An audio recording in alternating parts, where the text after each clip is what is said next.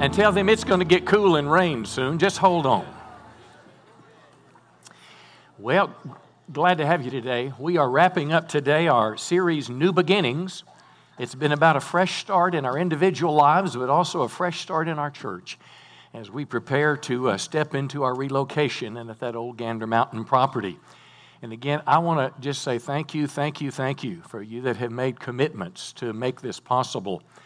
Uh, when I saw the number this week, I made the bookkeepers count it three times. I, I you know, I had faith, but I said, well, that seems like an awful lot. But uh, they assured me that it was the right number.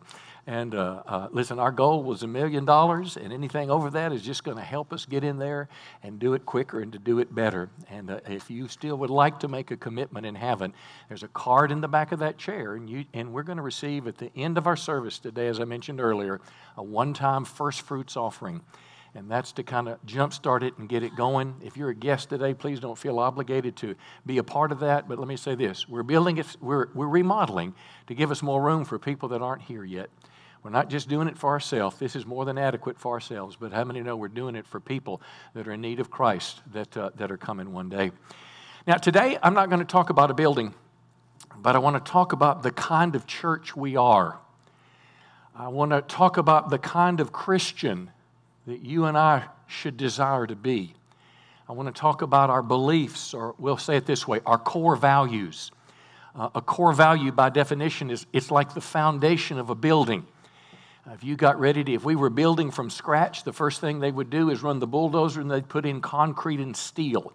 They would build a foundation that shapes everything else, that upholds everything else. And uh, values are like that. Uh, you might even use the word worldview because a value determines what's important to you. A value determines if you're a young person, if your value is that I want to be pure until the day I'm married, and if that's your value, I commend you. It's biblical. If your value is one that uh, uh, I don't care about life, I'm going to just have as much fun as long as I can, that's a value. But there are things that drive our life. There's things that we would fight for. There's things that we would stand for that are foundational. And last week I talked about one of these values. Uh, you remember last week we talked about some hot button issues. We talked about diversity, equality, racism, but specifically we talked about diversity and unity in the church. And it was that's a core value to us. If you look around the room, you'll see people that are different from you. Different not only racially, but different gender, different economics, different uh, age. Uh, I believe that's God's plan. Uh, my, my vision and hope for our church is we can be a cradle to grave, that kids feel just as welcome as do grandparents. Grandpa- you know, grandparents are not far from being rock and rollers. You do understand that, don't you? Uh, if you grew up in the 60s, you were, a, you, were, you were a bit of a rock and roller. But anyway, the scripture was Galatians 3.28. And now listen, Paul said there's neither Jew nor Greek. Now we're talking about in Christ, our unity. In Christ, there's neither Jew nor Greek. That's the racial division. In Christ, there's neither slave nor free. That's the economic division. Maybe somebody drove up to church in a Mercedes and you rode your bicycle. That's the economic difference. Uh, and uh, there's neither male nor female. That's the gender. For you are all one. Where? In Christ Jesus. There is something about the person of Jesus and the cross of Christ that unites us rather than divides us. So this morning, I want to continue talking about eight more core values. I'm somewhat painting a broad picture with broad strokes. I'm calling it the right foundation. And if I could say this to, as kind of preparation, our core values are built on two primary things. One is the Bible as the Word of God, and number two, the person of Jesus Christ, the only Savior of the world. And from there, we're going to broaden ourselves. But let's talk first about the Bible is God's Word. Now, that's pretty easy to say. I've had a Bible all my life. When I was a little boy, my mom gave me a, a black Bible. I remember it, King James Version. It, was zippered.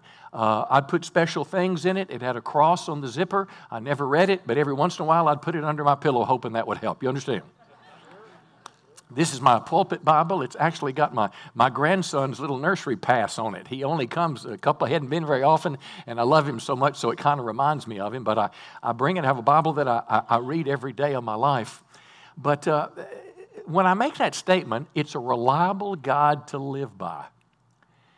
I want you to pause just a moment, and I'm going to ask you in this section how, the, the, what type of influence does the Bible have on your life? Does it guide your decisions? Or is it just a source of knowledge? Let's read what Scripture says of itself. 2 Timothy 3, it says, All Scripture is inspired by God. Now, what that literally means is that God somehow breathed on men of old, and some 40, some 40 authors wrote 66 individual books that collectively form one Bible over a period of several thousand years with one primary message. It speaks of the relationship with God to mankind. Uh, but if God inspired this word, listen to what it says. It's useful to teach us what is true and make us realize what is wrong in our lives. And he says it again it corrects us when we're wrong and teaches us to do what is right. Now, I'm going to ask you a very basic question. I particularly want to ask you that are young in the room how do we know the difference between right and wrong? Now, in our culture today, we have seen a shift away from the Bible as being somewhat the, the, the, the, standard that undergirded our culture and Western civilization as far as that goes. But now we've seen personal feelings supersede the Bible. It's almost like when we make a decision, we don't go to the Bible and see what God's Word would say. We say, Well, I feel, or I studied in class. For example, if you're studying science and you're studying the origins of man, and they start out with either a big bang or they start out with a pre existing universe. As a Christian, as a Bible believer, I start out with Genesis 1 1. The world has developed a system that has scoured itself from any knowledge of God and developed evolution as an explanation for origins. It's developed all sorts of theories that exclude God. But for the believer, our starting place is Genesis 1 1, and there are some brilliant scientists that believe that. Now, it, uh, but do personal feelings make the decision? Or how about a professional? How about, uh, how about a psychologist? Uh, is a psychologist going to educate you and tell you, uh, as I understand today, some psychologists don't even believe we have a soul. So if that's your psychology teacher, then you might as well throw the Bible away. Are you with me today? Uh, or is it the majority? Do we just do a show of hands, either in a room or across America, and determine right and wrong? Well, I want to suggest to you that God has provided us with an owner's manual. And the owner's manual is called the Bible, it's called the Word of God. The one who created us and the universe has given us His Word to show us the difference between right and wrong. Now, the statement I'm about to make, it'll be on the screen, is the most important statement I'll make today. And it's this that the greatest need in the church and the world is to allow God's Word, the Bible, to shape our thinking and guide our decisions. If we as a people, as a church, if the nation would return to the Bible as the source of our decision making, it would revolutionize life. But I can tell you today, particularly you that have been educated in a secular culture, that is foreign from our thinking. But I want that this is our foundation as a church. Uh, when I preach, uh, my goal is to preach the Bible and make it relevant to modern issues of life. My goal, and that's what I endeavor to do, whether I'm preaching about uh, uh, origins of the universe, the purpose of life, politics, highly divisive, but how many know if you look at politics through the lens of the Bible, it's easier to pick a candidate? Uh, marriage and family, how to run my business. Literally, the Bible speaks to everything of life. And my hope is that you would let that be the number one core value in your life. Well, followed quickly by number two, the second core value the highest aspiration in life is knowing and loving our God and Savior, Jesus Christ. Now, when I say highest aspirations in life, right now, I guarantee you, local football teams, their highest aspiration is winning the state championship. Any PG players in the room today or PG fans? Yeah, 2 and 0. Okay, 2 and 0. Listen, uh, you've won state before, you're headed, hope to head there again. Texas High is 1 and 1. They think maybe they can do it. And that's great when you're a kid. But how many know that's not enough? Maybe your aspiration is to have the biggest company in town. That's not enough. Maybe your aspiration is to kick the longest field goal. That's not enough. Maybe your aspiration is to be yard of the month every month for the next year. That's good, but that's not enough. The highest aspiration in life is knowing and loving God. Now, the problem with knowing God is a problem the world doesn't speak about, but practices it every day. We see it every day. It's called sin. Sin is simply the decision and choice that Adam and Eve made in the Garden of Eden that separated them from God and has somehow influenced us to this day. Our problem is sin, it separates us from God. And listen, we are helpless to save ourselves. That's why we need a Savior. Uh, Jesus came as a Savior. And, and, and, and when we talk about being saved, Savior, salvation, the obvious question is saved from what? Saved from the consequence of sin. The great reminder that God has given to all of us is death. The wages of sin is what? Death, but the gift of God is eternal life through Jesus Christ our Lord. Acts 4:11 says this of Jesus, there is salvation in no one else. This is what makes Christianity unique, the cross of Christ. God has given no other name under heaven by which we must be saved. Now, again, the thinking of the world is there are as many paths to heaven. All religions are the same. Christianity is different than any other religion on the planet because of a reminder of what that cross means. Because Jesus Christ lived a sinless life to substitute his life for ours and those that would believe and follow him would have eternal life. That's why Jesus said, I'm the way, the truth, and the life. No man comes to the Father. Yeah, because of the life he lived. Now, salvation happens when we believe in Jesus. If I could illustrate it, uh, I, have been raised in church all my life, but I was not a Christian all my life. Becoming a Christian has a definite starting point. For me, it was August 15th, 1976. And if I could illustrate it this way, we're born with a knowledge of God. We see the our heavens, we see animals. We know that there, there's something beyond us, but we're not living, if the cross represents Christ, we're not living for Christ. We're going our own way, we're doing our own thing, we're just making up the rules as we go. Every once in a while, we look back and say, I'm in trouble, help me, please. But we just keep going. But something happens where you sense God's presence, where you feel God calling you, and you turn literally around. And if I could illustrate it this way, you humble yourself before God and say, God, I'm a sinner. I ask you to forgive me for my sins. I want you to come and be my Savior, and I want to follow you the rest of my life. Now, that's salvation, and that's the starting point of the Christian life. But the Christian life doesn't stop there. The Christian life, listen, salvation start is a start, but after we begin a relationship with God, our goal is knowing and loving Him and following Him every day. Now, this is a big thing. Now, let me read you what Paul said. Paul is talking about his religious past. He was very religious, but he said, Everything else, in other words, all my old religious practices, are worthless when compared with the infinite knowledge of knowing Christ Jesus, my Lord. Jesus is my personal Savior. I have received Him in my life. I know Him. I talk to Him. And Paul went on to say this. He said, I no longer count on my own righteousness or doing good things through the law of, the law of Moses, but I became righteous through faith in Christ. It was the righteousness God imparted or imputed to me. Now he says it again, verse 10 I want to know Christ and experience the mighty power that raised him from the dead. This is why the Christian would have a daily devotion time. In other words, when you get up in the Bible, one of the first things out of my mouth is, Good morning, Lord. For the Christian, when we walk with God, we read our Bibles, we commune with Him. And this is foundational in our church. This is so important that we do missions works all over the world, all over our community. Every time we gather as a service, we make opportunity for people to make steps to Christ. As Pastor Mike mentioned last week, the college age out at Texas A&M, they had a kind of a kickoff, kind of a fun, uh, fun celebration time. They started doing worship music. They opened the Bible, and seven people raised their hands and said, "I want to become a follower of Jesus Christ." Now, come on, give the Lord a good hand. That's what church is all about. Now, let me keep going. Uh, uh, the third value: God is worthy of our worship. God is worthy of our praise. And our praise and worship, expressive praise and worship, are biblical. Uh, now, worship is more than singing. When I was a young boy raised in the Methodist church, grateful for it, but we had we sang some songs and then the preacher talked a little bit. We would sing songs. Miss Green played the piano, and if you wanted a particular song like He Lives or I Come to the Garden or How Great Thou Art, you'd raise your hand and she'd play it. And that was wonderful, it was great, but there's something more than just singing a song.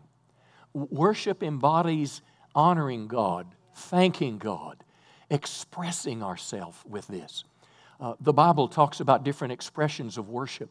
One being, clap your hands, all you people. Shout to God with the voice of triumph. If you'd have shouted in that little Methodist church, everybody would have looked at you and thought one of those red wasps in the summertime were, had stung you. But, but sometimes your joy just can't be contained. Uh, sometimes the scripture, well, the scripture says, bow down as an act of worship. You see, worship is a container that we use not only our mind, but our emotions and our physical body to express it to God. I have a little grandson, my youngest. He's three weeks old, and he caught some cooties, uh, a virus from his brother, and uh, he's in the hospital right now.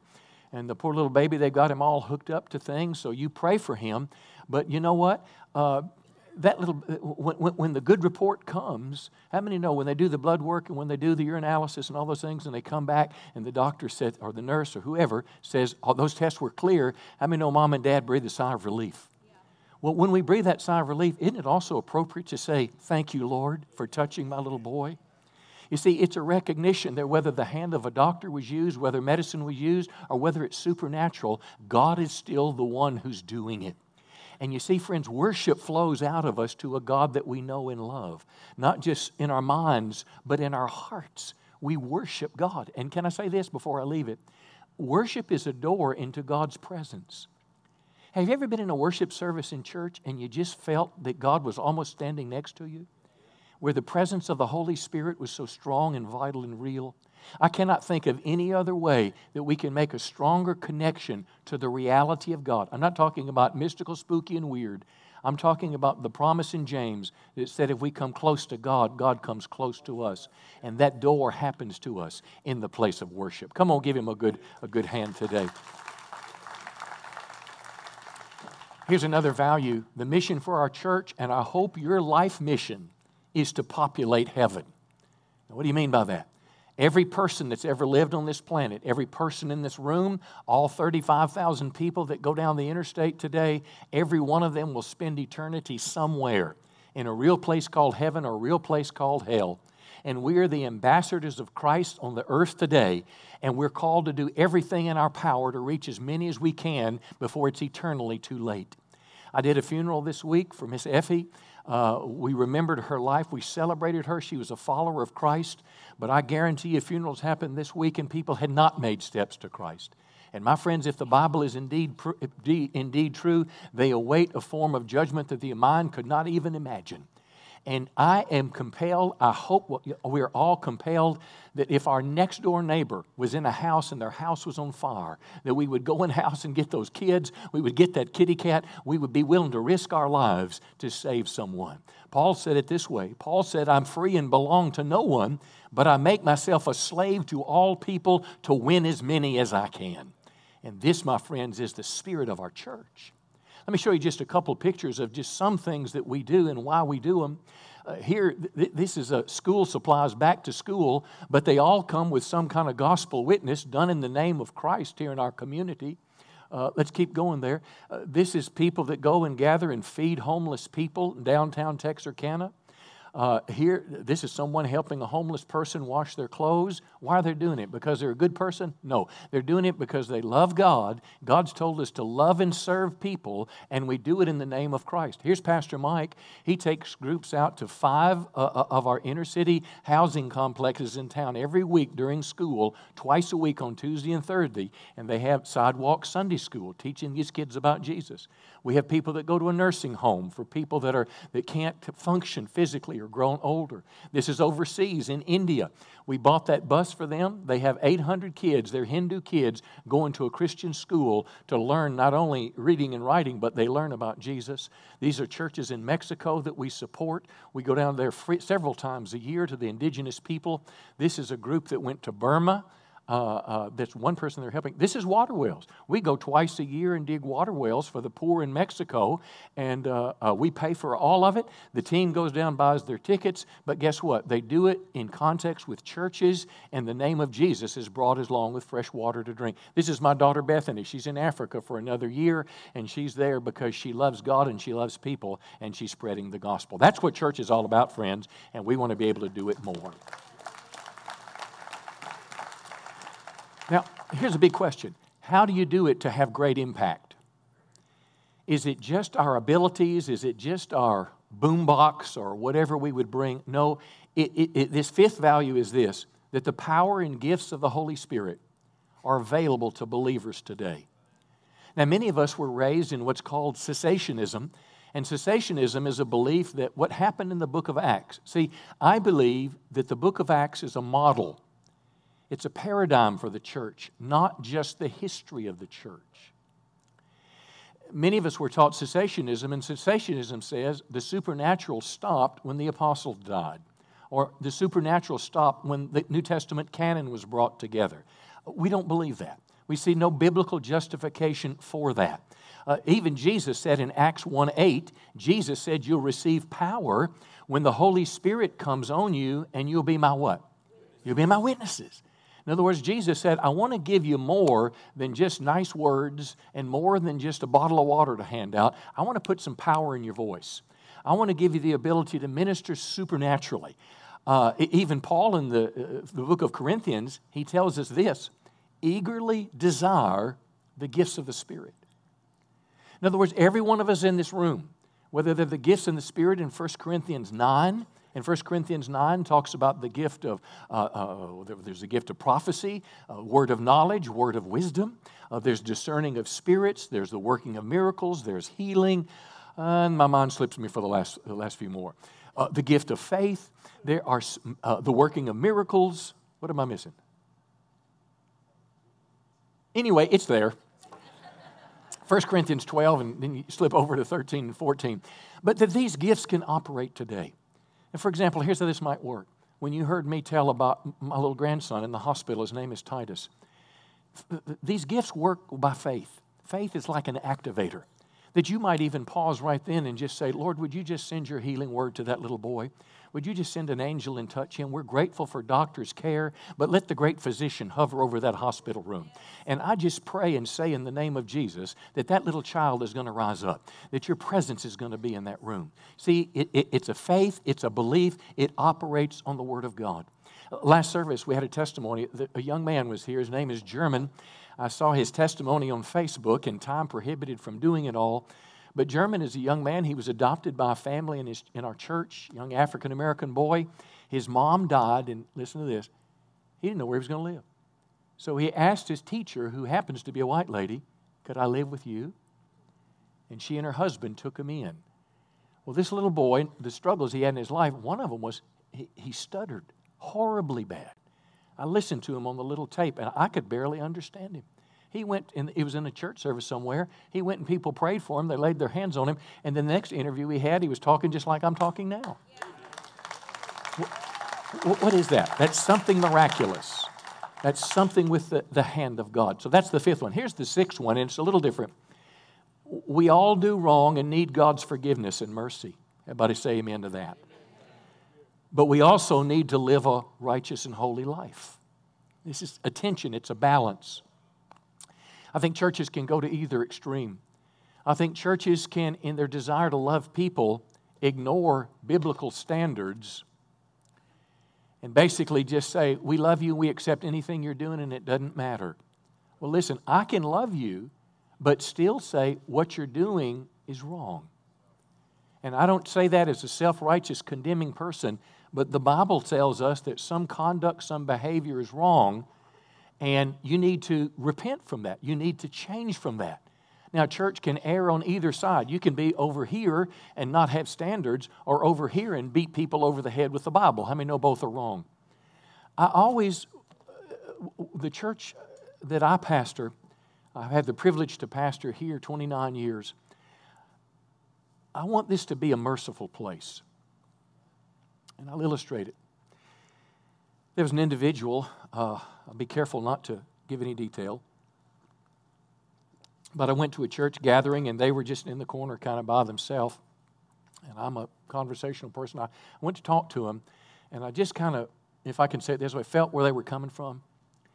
And he dropped his head and in shame said, I just need to be honest with you. He said, uh, uh, I, I, was accused a while back of uh, uh some indiscretions of abuse. And uh, they said I was guilty, and of course, there's always two sides of the story. He said, uh, And if you don't want me to come to the church, I understand. Well, I reached out to him and I said, I'm going to tell you two things. First of all, you'll be loved at Church on the Rock. But two, you can't be around children. And if you're around children, you won't be welcome here because we do our best to protect our kids. But if you'll stay in Adultville, we'll love you and we'll help restore and rebuild your life. Now, let me say this all of us have sins that we're ashamed of. All of us in this room have done things that we wish you to never have done, and some things that would have sent us to jail, and some that did send us to jail. I mean, no church needs to be a place where sinners flock to. See, they flocked to Jesus, but the religious people strong armed him. But having said that, the church needs to have high standards of holiness and righteousness. 1 Peter 1:14, you must live as God's obedient children. Now, I don't know about you, but I didn't always want to obey when I was a little kid, and I still don't want to when I'm a big kid. Anybody? Any, I kind of do what I want to do, what I want to do when I want to do it.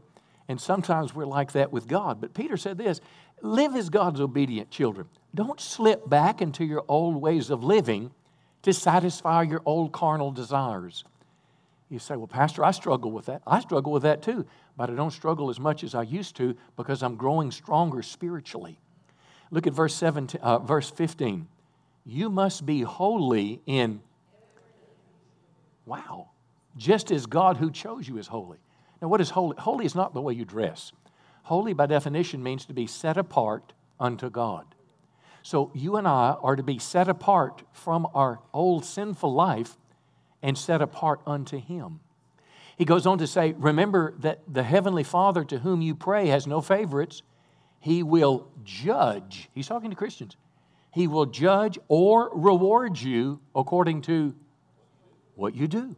That should put a little fear of the Lord in us. And here he says it you must live in reverent fear of God during your time here as temporary residents. Life is only short. Life is short, short, short, short, short. And one day we're going to stand before him, and I want him to look at me and say, Well done, good and faithful servant. How about you? Come on, give the Lord a, give the Lord a good hand here. Now, how many, how many would say a few minutes ago when I started that I believe the Bible, Pastor, just like you? Wave your hand at me. I believe the Bible. How about the rest of you? You don't believe the Bible? Okay. How many wouldn't raise your hand no matter what I said? Okay, all right. I, I want to tell you some biblical things about some cultural hot button issues now that our culture is on the opposite side of the fence. And here's what I fear. Remember when I said my greatest desire would be is that we as a people and that our nation would look to the Bible as the source of behavior, as the standards, as the boundaries of our behavior and decision making. Well, I want to talk about some cultural things that, that, that turn the Bible upside down. And I want to challenge you in your thinking on these things because our thoughts reveal what we truly believe. Here's the first one it is about the right to live. The right to live. The greatest cultural debate in my lifetime has been over abortion. But let me say this the Bible teaches that life begins in the womb at conception. Uh, this week I read an article from one of the uh, Democratic candidates for president, Mayor Pete. Uh, I think he's in Ohio somewhere. Anyway, he said he believed, and he professes to be a Christian, he said he believes that life begins at the first breath and he quoted, misquoted actually, when God created Adam. He misquoted the Bible. But here's what the Bible teaches Jeremiah 1 5. God said to Jeremiah, I knew you before I formed you in your mother's womb. I knew you. See, the Bible describes personhood in the womb. And even in God's foreknowledge, even before conception. We're not an accident. We are deliberate. We're on purpose another candidate I listened to briefly, Bernie Sanders, and Bernie said he believes in mass abortion for population control. Now, if you embrace that, what you're embracing is something that's anti biblical. And what you're believing is you're believing that somehow God is not big enough to take care of all the people on the planet. I say, listen, the more people, the more people are going to heaven potentially. So, are, the basics of our life start either grounded in the scripture or not? Um, he told Jeremiah, Before you were born, I set you apart. I gave you purpose before your birth and appointed you as my prophet to the nations. Now, what is our responsibility there? If I'm a Christian, first of all, let me say this. I fully understand that half of us in this room, men and women, have been impacted by abortion and not in a positive way. And let me say this I understand that. But I understand the forgiveness of God too. Come on. That you don't want to let the devil condemn you over a past decision or a past mistake. Listen, that is from the devil, that is from the pit of hell. There's no sin that God can't forgive. But our responsibility to these kids, Psalm 82 4, save the weak and the. Who is more helpless than a baby in the womb? Free them from the power of the wicked. Life comes from God and is sacred from conception to natural death. And the Bible, even in the Ten Commandments, prohibits the taking of innocent life. Let's look at another cultural hot button. Let's talk about marriage a moment. I, I, I want to show you two pictures, and they're different. The ones on the side, some call traditional marriage. I'd call it a biblical marriage between a biological uh, male and a biological female our culture has said it doesn't matter if two men marry or if two women marry. Which is right? Culture says both, but God's word says different. Marriage is ordained by God and is a lifelong commitment between a man and a woman. You say, where do you get that? I'm glad you asked. Genesis 2:24. We go to the book of Genesis for is a book of beginnings.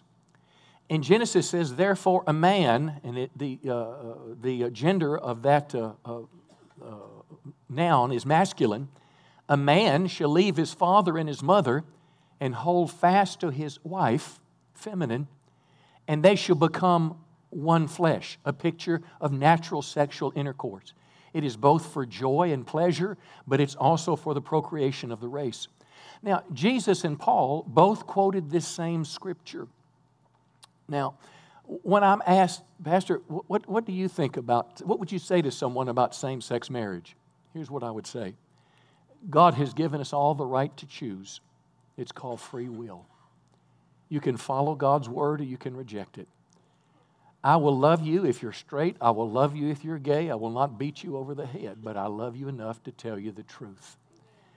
Because it's just possible that this is God's word. It is just possible that not only do prophecy support it, not only does archaeology support it, just this week I read they found what they believed it was the historical town of Emmaus where Jesus walked after the resurrection. There's just continual proofs about it. It's possible it's God's word. And I don't know about you, but I'm not willing to take a chance. And uh, I'll love you enough to tell you the truth. Come on, somebody say, Praise the Lord. Now, let's talk about gender confusion. This is taken off after it was okay to marry whoever you want to in America. Now the big thing is, is you can decide who you are. That your sex assigned at birth can be different from the gender of your choice. And if you go to Facebook, you'll find dozens of options to choose who you are. There's a reason it's called gender confusion. It used to be called gender dysphoria, and there were other words that described it by the professionals psychologists, child psychologists, psychiatrists that dealt with people that were having this struggle that were confused. And we've basically ignored their advice and we're changing right from wrong. And we're just encouraging even kids in kindergarten that they can decide if they want to be a boy or a girl. But in Genesis 1:27, once again the Bible, God created human beings in his own image. Listen, male and female. He created them. Now, listen, I, as a Christian, I love people who are gender confused, but I cannot accept the lie that we're free to choose who we are. We're not God, God is God. And the starting place for happiness is accepting who God created us to be. Come on, give the Lord another good hand. Well, listen, I could go on, but I'm out of time today. Um, let me close with the last core value is that I hope we both live our, with, live our life with purpose in preparation for Judgment Day. Now, I want to I want to picture a scripture first with Judgment Day having a little scary side and another, a really positive side. Listen to what Solomon said in Ecclesiastes 12. Uh, Solomon tried to find happiness in life through everything spending money, having friends, having girlfriends, building stuff. And he closed his book and said this The end of the matter, all has been heard. Fear God and keep his commandments, for this is the. Now, that's, if we would teach that to our children in school, I think that's why there's so many murders in America today. We're talking about the source of gun control today. We no longer teach children that they're going to be accountable to God one day, that they're going to have to give an account for their life. We teach them that they can find it at the end of a gun. Uh, all has been fear God, keep His commandments. It's the whole duty. Verse 14 God will bring every deed into judgment with every secret thing, whether it's good or evil. So that's kind of the fear of God side. Let me tell you the really cool side. Look at 2 Timothy chapter 4. Now, Paul the Apostle wrote this. He said, The time of my death is near. I have fought the good fight. What does that mean? Does that mean he was a eighth degree black belt? No. He said, as a Christian, I have lived the Christian life. I hadn't given up on my faith. I've done everything to live for God. I've held on to faith. I've finished my race, my faith, my race, and I have remained faithful to God. Uh, uh, my prayer for you and my prayer for me is this is how we end up our life. We live it and we end up faithful to God. And notice what he says now the prize awaits me. This is the good stuff. The crown of righteousness, which the Lord, the righteous judge, will give me on the day of his return. And the prize is not just for me, but it's to all who eagerly look for his appearing. And how many know we're a part of all? and give him a hand today because there's a reward. And that's a value for how I'm going to live my life. Listen, I have been thrilled to do this new beginning series with, series with you today. We're going to close this way today. I'm going to show you a video of one of our teenagers. Her name is Paige Eaton.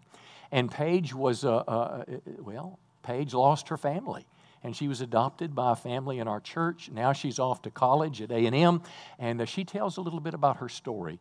And I want you to hear this to underscore a value that we have that we value helping the next generation, teaching our children and teaching our teenagers about the Lord. And while this video is being played, the ushers are going to wait on us for our first fruits offering. Again, if you're a guest, please don't feel obligated, but so many people here, they'll probably just pass the plates as they often do. And if you want to give, let me say thank you. It goes 100% towards the remodeling of our new building. Go ahead and listen to Paige. And ushers, we're, we're ready when you all are. My name is Paige Eaton, and I've been attending Church on the Rock in Powerhouse for about three and a half years now. Prior to this, uh, I, I grew up in a broken home, and I was moving from place to place, but the Snow family opened up their home to me and my sisters. At the time, I wasn't really close to the Lord, uh, but my parents encouraged me uh, to go to church with them, and so I began going to Church on the Rock. And I went to Powerhouse a few times, but really wasn't uh, connected until uh, Pastor Cole's wife, Brittany, invited me to a uh, to a sleepover with a bunch of the other youth girls, and uh, I really got connected with them and made friendships. And God uh, began to just move in my life in a real way, and. Um, uh, the Lord was just calling me and a few of my other friends to start a small group in our school, and we began to disciple and mentor students. We began inviting them to Powerhouse, and but not only has God blessed uh, my life, He's also blessed my family's life, and uh, both my sisters and I have had the opportunity to be baptized on the annual uh, uh, Powerhouse Beach trip, and I get to see uh, them serve, and I get to see my brother play the drums on the worship team. And I'm just so thankful for what God's been doing in our lives, and uh, that's why I'm excited about new beginnings. Uh, as Church on the Rock and Powerhouse continues to expand and grow, that just means more people to minister to and to love on. And I'm just so excited to see God do a work in their lives as He did in ours.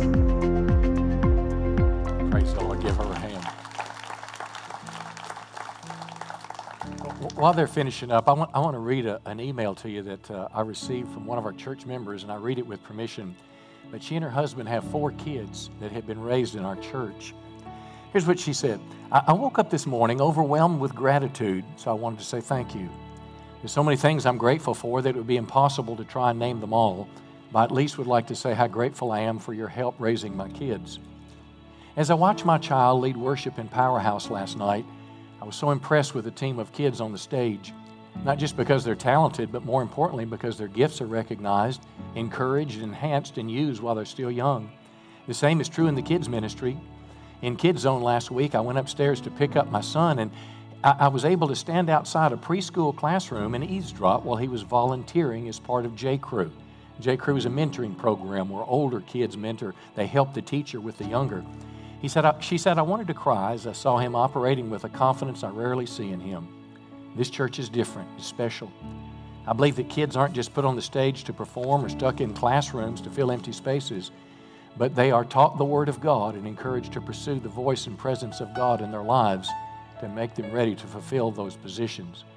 Um, it's, it's incredible to me that my boys have one at a time all come to a place where they don't solely depend on me to tell them what God thinks about things, but they pursue Him on their own and they are able to help me more clearly see God's will and direction for different areas of their lives.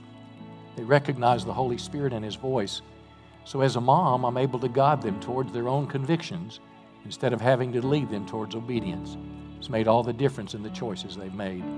You guys have helped me get to that place. And listen to this. She said, as a matter of fact, uh, one of my sons said a couple weeks ago if he had to name the five most influential people in his life. Now, this, this, this guy's a junior in college. He named two of our church pastors. I can't imagine anything that would make me more confident about the direction he's headed than that. So, again, thank you to all of you. The influence this church and staff have in the community and around the world makes me proud to be a part of it. But the influence you've all had in my home goes way beyond what I could have hoped for from a church. While raising my kids may not be in your job description, you're sure helping us do it. We couldn't be happier or more grateful to have the help. Listen, this is not just about me. I'm told we have 153 people that volunteer just in the kids' ministries. And there's probably 20 that volunteer in the powerhouse with the youth. But it's because we're together, working together, we're making a difference in people's lives. We're sure not perfect. Uh, but you know what? We're trying to do something for the Lord and we're trying to live right. And I want to say thank you for what you're doing. Give the Lord one more big hand. Why don't you stand to your feet with me today? Let's pray. I want to pray over these offerings that were given. Today, Lord, I want to say thank you to the people who have made a commitment and are investing to reach people they don't even know. People in our community, people around the world. We've all simply said yes to you because we see this as a, as a way of significance for our lives. Building a ministry center that'll impact thousands or even millions of people in the days ahead. So we sanctify this money for you. I pray when the contracts go out, I pray, God, that we would get the best bids possible with quality work. I pray, God, that it would be done in a timely manner, there'd be no complications or hidden expenses. But I pray, God, that you would uh, make provision for everything that's needed. And we do this for your glory. Bless the people that have given. I pray that you would prosper them in return. In Jesus' name. Well, let me close this way. Uh, we're going to have one last song. And during this song, if you want prayer for anything, we'll have one last opportunity. Oftentimes, people want to talk to someone at the end. They have some burdens in their hearts. Could be for their life or maybe a friend or a family member. Uh, I'd encourage you to just come and receive prayer. But perhaps the most important prayer I'd like to pray is if you're here today and you say, Pastor, I don't know if I die today or if I go to heaven or hell. When you were describing about knowing God, the difference between just going to church and knowing God and loving Him, I don't know that I'm on that side of knowing God. Let me say I understand. I want to picture it this way. Remember when we illustrated earlier the cross representing Christ, and we're all living our own way? We just do that. We're born sinners, the Bible said, because of Adam and Eve. We're, we're good people. I mean, it can be a relative sinner, but we're still sinners. And we're doing our own thing, and periodically we look back at God, but one day we stop and I did this on August 15th, 1976. It was kind of my time. And I'd always believed in Christ and the Bible, but I'd never fully committed my life to follow Him. I'd never received Christ as my Savior. I, I ask God to forgive me when I mess up, but that's different than turning your life to Christ. And I remember the day that it happened. It was a decision on my part, but it was a result of God wooing me, calling me. Maybe you feel that same calling today. Maybe you've never committed your life to Christ. Or maybe you have in the past, but you got away from God. But today you want to get right. You want to get right because hopefully you're a little more aware of sin and judgment. but hopefully you're more aware that there's a loving God that cares for you and that He has a plan for your life that's better than anything you can imagine. But the starting place is when you're willing to turn to Him and surrender your life. I'm going to ask if you feel like I'm speaking to you now. I believe that's the Holy Spirit drawing you to God. And if you'd like to commit, commit or recommit your life to Christ when they start singing this song, I'm going to encourage you to slip out of your chair and come to the cross. There's something powerful about that walk to the cross that's life changing. I promise you we won't, we won't embarrass you. We're going to give you something that's going to help you, and we're going to pray for you. And uh, you come. Go ahead and begin to sing, Pastor Zach. Our prayer team is coming to the front now. You need prayer for anything, they're here. But most importantly, if you want to commit your life to Christ, you come and we'll meet you at the cross. I love you. Please stay during this last song and then we'll dismiss.